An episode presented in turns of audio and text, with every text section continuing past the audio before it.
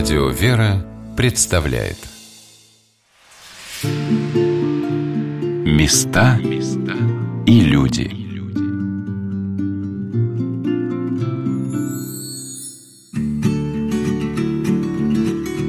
Добрый вечер! В эфире Мария Милюкова. И я в Муроме, в Свято-Троицком женском монастыре. Стою в очереди к мощам святых Петра и Февронии.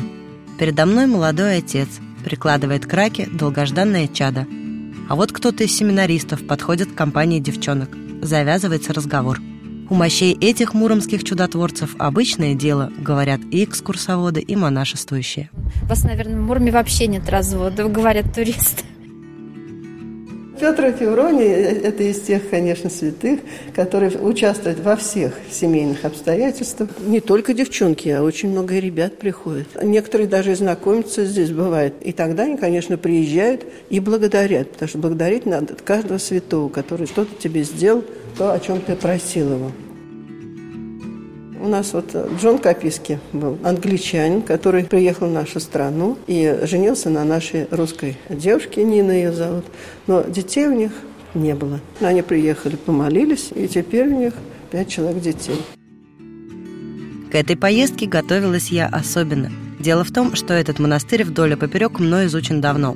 От расписания особых молебнов к святым до вкусных булочек с курицей в трапезной. Но одно дело приехать на выходные – и совсем другое – прожить неделю, познакомиться с ним изнутри. Сегодня это один из самых известных монастырей.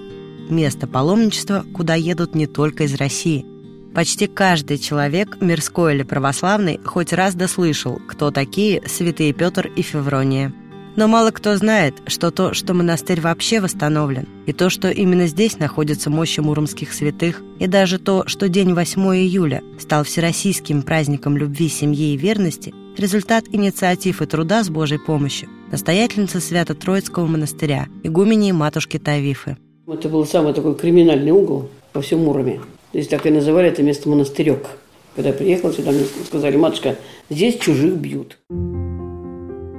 Начало 90-х. В сестринских корпусах живут бандиты. Сходки, стрелки, криминальные разборки. Муромчане стараются держаться отсюда как можно дальше. Чтобы хоть попытаться начать восстанавливать здесь монастырь, нужен человек особенный. Где мне взять игуменин такой монастырь? Она говорит, о, владыка, это надо вам в Риге просить в Москву, чтобы она вам отдала своего водителя, эконома мать Тавифу.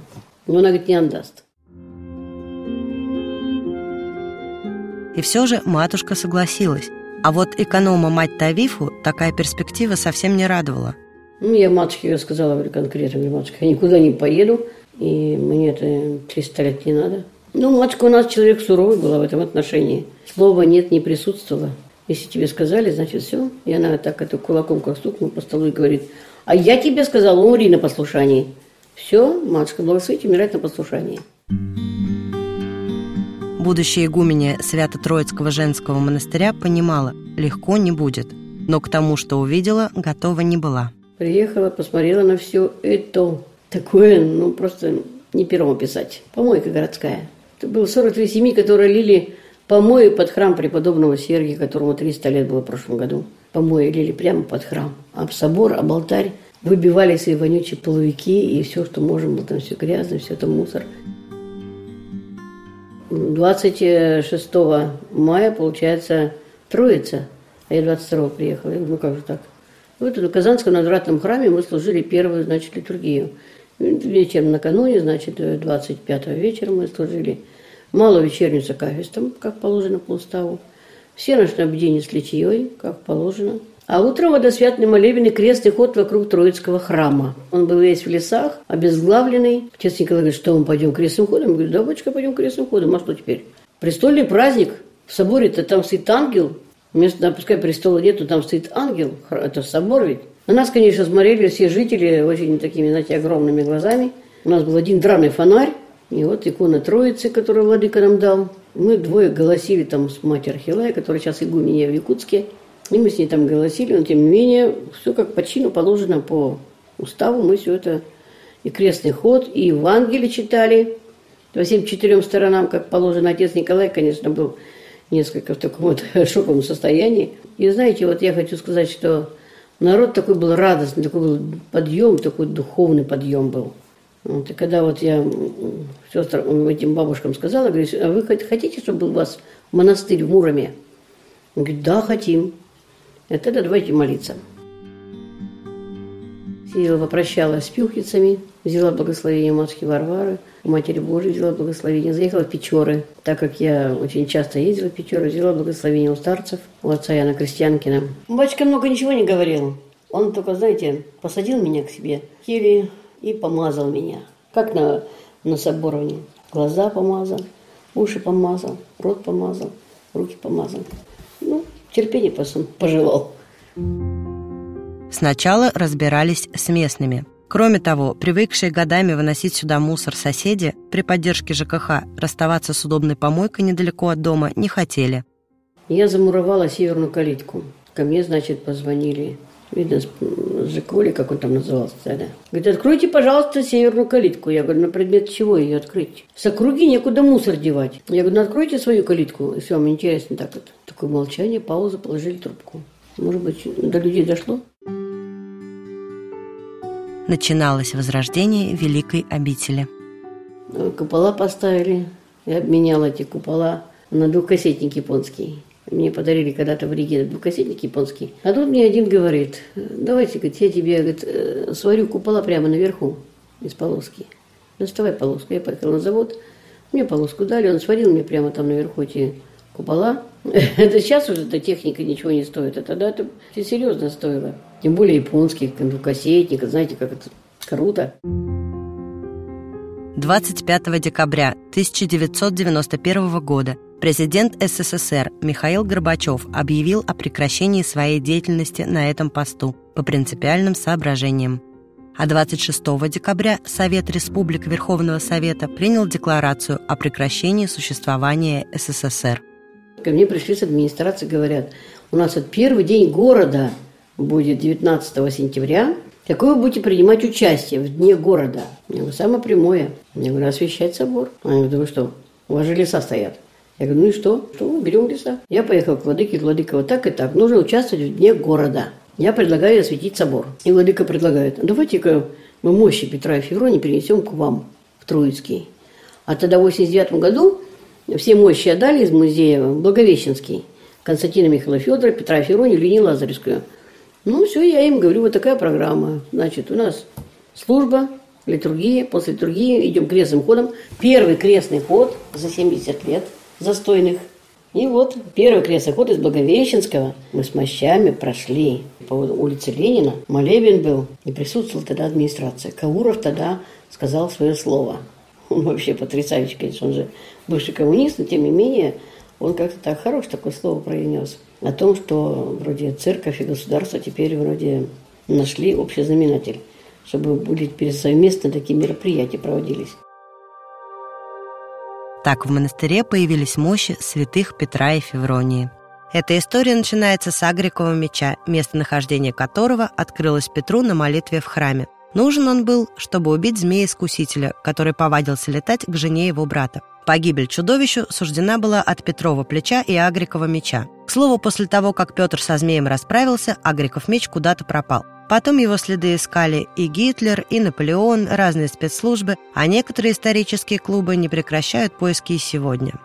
Перед смертью змей обрызгал князя ядовитой кровью, и тело Петра покрылось струпьями и язвами. Никто не мог исцелить его от тяжкой болезни. Один из слуг, посланных на поиски лекаря, зашел в дом, где застал Февронию, дочь древолаза.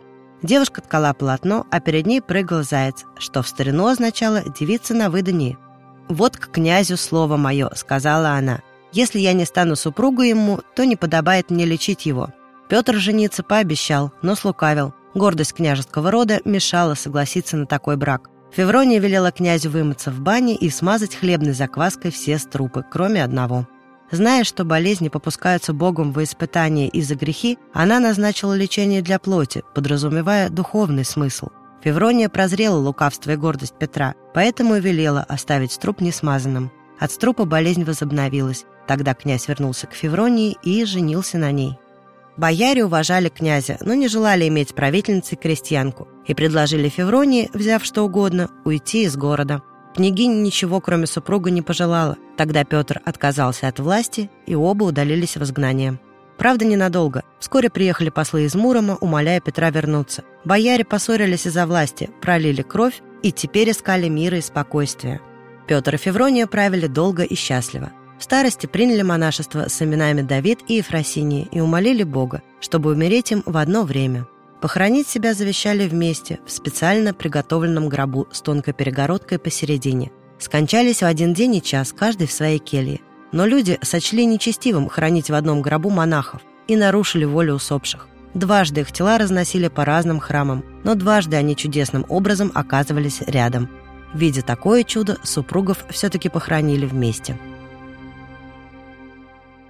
Когда мы стали уже конкретно заниматься этими мощами, оказывается, изначально в 13 веке, в 1228 году, когда они представились, они были похоронены здесь, так как на этой территории находился Борисоглебский кафедральный собор. Это был архиерейский двор на территории нашего монастыря. Через 770 лет они вернулись обратно на свое место, когда их, ну, они почили. Однако даже после того, как здесь появились мощи святых, местные по-прежнему старались обходить монастырь стороной. Мы-то бедствовали здесь. Про никто и не знал. Знали, что это монастырек, что это опасное место, сюда нельзя. Это я только с ними воевала тут с этими, с этой шпаной тут. Потому что мимо нашего монастыря боялись ходить бабушки. Все в храм ходили, в Благовещенский действующий собор, так они называли все, конечно, понимаете, у нас же Дивеево рядом, 130 километров. И э, когда мощи Петра и Ферони появились у нас, мы стали молиться очень усиленно. И что самое потрясающее, едет какая-то машина, вот, допустим, в Дивеево, вдруг ломается, не доезжая Мурома, ломается. Ему говорят, слушай, да тут, тут есть женский монастырь, мать Тавифа есть такая, ты к ней обратись, она тебе поможет. И так невольно Петр Февроний стал заворачивать к нам машины. Вот именно с продуктами, именно вот э, людям, чтобы они знали, что здесь мощи Петра Ферони. Петра Ферони сами себя прославляли. Один раз вообще вот у нас в у меня же подворье еще есть Мишино, э, просто мы ну, э, просто закопались, потому что ну, людей мало, а надо было как-то все это обрабатывать как-то делать, и прополоть надо было поле. И вдруг автобус ломается буквально не доезжая до монастыря, ехали из Дивеева, с Западной Украины. А их 45 человек. И чем вам помочь? Ну, шофера пришли, говорят, вы нам помогите. Ну, так как у меня с организацией было такое все хорошее отношение, мы им помогли, там двигатель надо было перебрать. Но все-таки это неделя, полторы почти практически. Мы их кормили, а они нам помогали. Матушка уверяет, именно помощи молитвы святых Петра и Февронии помогали выживать и продолжать восстанавливать обитель. И тоже заложили фундамент, заложили все. За фундамент надо расплачиваться. Ну, Господи, чем расплачиваться, Петр Феврония? Выручайте. Приходят две бабушки и говорят, вот мы продали дом, хотим жить в монастыре. Вот им деньги за этот дом. Один в один за фундамент. А как вот у вас, э, какие у вас спонсоры есть? Ну, часто спрашивают, какие у вас спонсоры? Я говорю, нет, самый главный спонсор – Небесная канцелярия. Вот Петр Февроний, мы самые главные, основные спонсоры –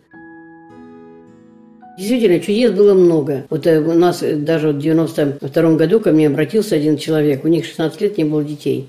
Они уже в таком были возрасте, довольно уж, ей было где-то 40 лет, и ему тоже где-то 45 было. И что вы думаете, вот он стал как бы помогать, ну что, осветил территорию, поставил там фонари какие-то. И вдруг однажды мне звонит накануне Нового года, говорит, матушка, от нашего с вами знакомства моя жена стала беременная. Я говорю, здрасте, а при чем тут я? Я говорю, на то, что говорю, Петру и Февроне говорю, послужили. Петр и Февроне вас возблагодарили. У вас будет ребенок. 16 лет не было детей. Представляете, вот у них родилась девочка. Матушки-настоятельницы Свято-Троицкого женского монастыря игумени Тавифи о чудесах по молитвам этим святым вторит инокиня мать Иуляния. Они во всем, во всем слышат, и они начинают помогать незримо и быстро, если есть воля Божья. Многие просят, мы часто просим то, что нам не полезно. И начинаем огорчаться. А почему? Да потому что мы не спрашиваем, Господи, благослови. Два слова можно сказать, Господи, благослови. И Господь все подает то, что полезно. А то, что нам не полезно, он отметает. И поэтому, когда только сказав эти два слова, мы вдруг хотим устроиться на эту работу, а там не приняли, надо сказать, слава тебе, Господи, оказывается, сюда и не надо, потому что потом проблема будет. Поэтому здесь точно так же, если ты выбираешь себе какого-то жениха, хочешь, но ты сказал, Господи, да будет воля твоя, прошу тебя, помогите Петру Февроне. А оказывается, вдруг он ушел, тоже перекреститься, потому как, оказывается, в дальнейшем было бы не так. Поэтому все прошения простить волю Божию. Господь все будет управлять. Мать Иулиания проводит для меня экскурсию по монастырю. Предел Анны Таиф Иулиании, и вы вот видите весь алтарь, все иконы на нем вышиты нашими сестрами. Лики гладью вышиты, они как будто бы просто нарисованы. А, да. Это все, да, это все вышито. Вот гладью. Мы сейчас поближе потом подойдем. Это такое, скажем, нигде вы не увидите. В древности это место называлось Старым Вышним Городищем. Здесь муромский князь Константин поставил деревянную церковь во имя Бориса и Глеба. А позднее, в 1351 году, была выстроена шатровая церковь Троицкая. А вот монастырь был основан уже в 17 веке муромским купцом Тарасием Борисовым, прозванным Богданом Цветновым или Цветным. Из летописи монастыря. Двор Богдана располагался у стен Троицкой церкви, и улица называлась Цветнова – Цветнов имел лавку с маскательными, то есть красильными товарами. Отсюда, наверное, пошла и фамилия. На месте деревянной Троицкой церкви закладывается каменная, а времени можно узнать из надписей на стенах внутри храма.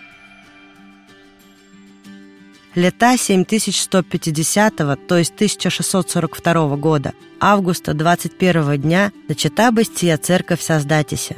Совершенно же быстия церковь тщанием и снисканием гостиной сотни торгового человека Тарасия, Борисова сына по рекламу Богдана, Цветного, во славу и честь Отца и Сына и Святаго Духа, и ныне присно и во веки веков. Аминь.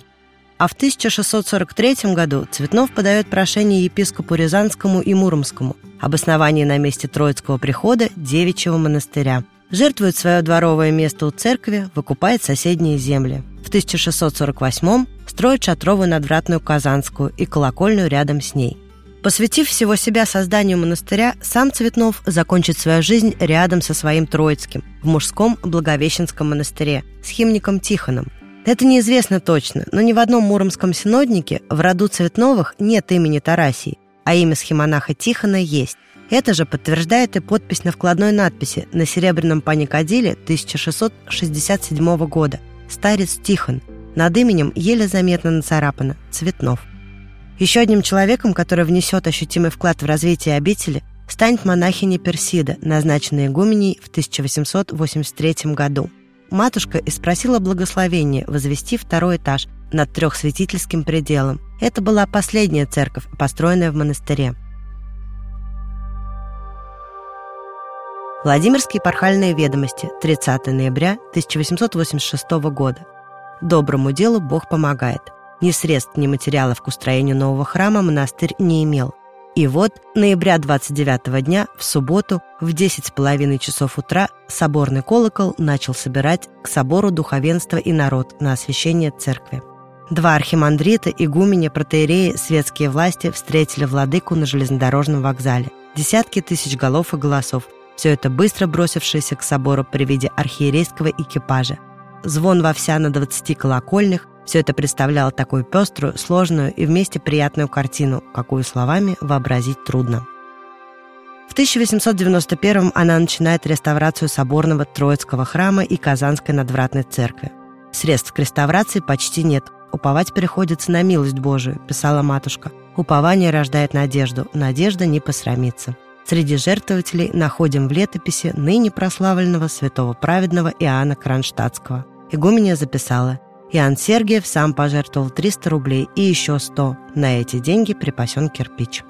В 1898 году построен каменный двухэтажный корпус. 13 декабря 1917 году совершено торжественное богослужение по поводу сооружения нового киота для иконы святого Василия Рязанского в Скорбящинском храме. На этом записи в летописи обрываются.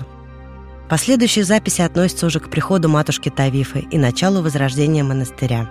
Сейчас мы с матерью Улянией стоим в Троицком соборе. Стены были белые. А потом матушка Игуменя вызвала, у нас такой есть Алексей, который иконописец, он нам расписал стены все, замешивал краски по старинному методу. Краски у него были замешаны на яйце, поэтому у нас все иконы и все здесь не очень яркое, в приглушенных тонах, старинный способ. Роспись на стенах действительно выглядит необычно. Автора этой идеи, художника Алексея и его супругу, я встретила двумя часами позже, в соседнем номере гостевого домика, где меня поселили. О том, что Алексей будет расписывать храмы, он никогда и не думал даже. Учитель русского и литературы преподавал в школе. А когда в перестроечное время остался без средств к существованию, начать зарабатывать помогло хобби. Он стал рисовать. Позже заинтересовался иконописью. Прошел обучение, начал работать. Появился человек, настаивающий на том, что вот я должен поехать к нему в Сибирь расписывать храм, что само по себе звучало диковато, потому что сидели в цехе, занимались относительно небольшими иконами храмовыми, и вот приходит и начинает настаивать именно на том, чтобы уехать за 3-9 земель. Все получится, говорит, с Божьей помощью. Ну, вот, поехали. Ну и пошли храмы. Вот э, сегодня мы в Красноярске расписываем седьмой храм. В Муром, а уж тем более в Свято-Троицкий женский монастырь в рамках паломнической поездки заезжать не планировал. Ездили мы э, к отцу Серафиму в Дивеево. Тоже просили, ну, у нас были какие-то настроения семейные. А перед этим подруга ездила как раз к Юлиане Лазаревской вот сюда, и она была в таком восторге. Она мне сказала, вы поедете мимо обратно, обязательно заедете. Село Лазарево сразу найти не получилось, и супруги оказались у мощей святых Петра и Февронии. И мы ничего не знали, так она мне на пальцах объяснила. И мы прям уже совершенно никакие уставшие, на четверке раскаленные, приехали и прям сюда.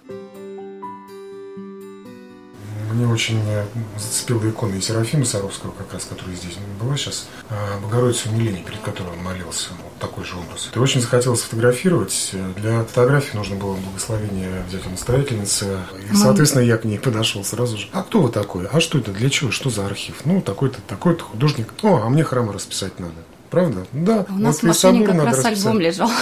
Опять как рояль в кустах оказался, да, у меня альбом своих фотографий с своими работами. А ну-ка, ну-ка, покажи, что там у тебя есть. Приношу, ну что, мне нравится. Давай, иди сначала в Казанский, в надвратную церковь, посмотри, что там э, нужно. Там белые стены, окна и иконостас. Надо его расписать. Ага, когда?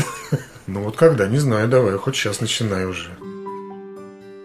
За неделю Алексей разработал эскизы, а еще дней через 10 приступил к работе.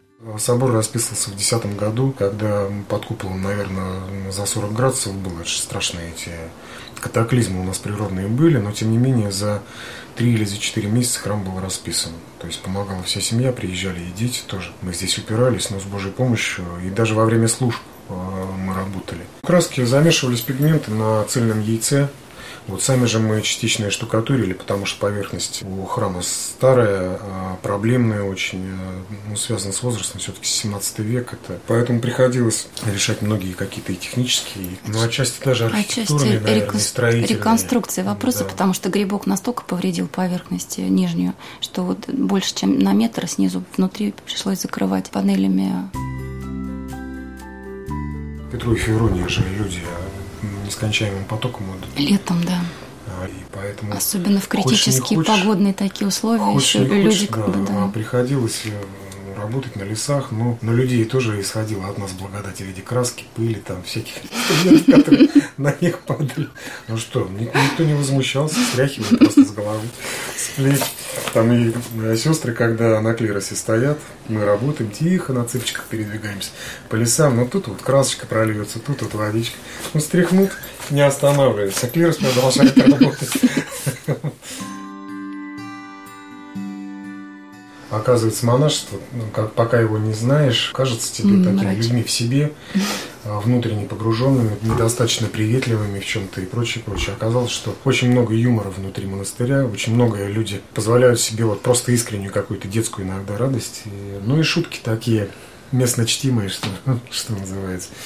Ну, вот я долгое время работал, сестры ко мне все привыкли, мы уже общались совсем по-братски.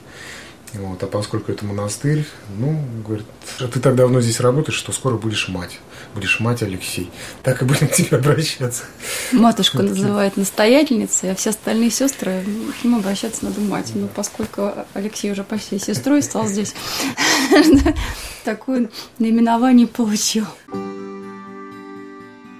Не обошлось и без чудес. К росписи храма для работы над орнаментами он привлек соседку по даче Марину, человека невоцерковленного, но талантливого художника. А у Марины была мечта. Они с мужем очень хотели детей, но завести малыша не получалось. 7 или 8 лет. И не могли они выносить ребенка, хотя они хотели. После того, как Марина поработала здесь месяца два, ну, с ней работали отчасти и сестры тоже, и матушка, наверное, что-то говорила. Вот и она вообще прониклась, наверное, этой обстановкой в монастыре, в котором не была. Но она и в церкви да, раньше была, может быть, только поглазить, прийти, посмотреть, и даже немножко пугалась этого всего. Здесь вот она вжилась в эту среду. С трудом сначала, с, да. С большим трудом, понятно, но вот отторжение мысли о том, что нужно венчаться. Вот, а мужу нужно креститься до этого, потому что он не крещенный Лешка был. У них немножко, скажем, с другого конца получилось. Сначала они зачали ребенка, потом Лешка а, быстро перенастроился, перезагрузился и понял, что ему в этой связи нужно креститься, а то они опять ребенка не вынесут. И тут же нужно венчаться. Они делают это почти там в течение там, недели или двух. И у них все, они рожают Гришку, сынищу сейчас, который пошел в школу. Вот хороший мальчишка такой, все, они счастливы совершенно. Вот, ходят за ручку, но на них приятно смотреть. У них вот, вот такое. крепкая, по всей видимости, семья, потому что они всегда очень счастливы ходят втроем. Да, все, они вместе, на мотоцикле даже втроем вместе ездят. Машину пока не обзавели. На мотоцикле тоже катают.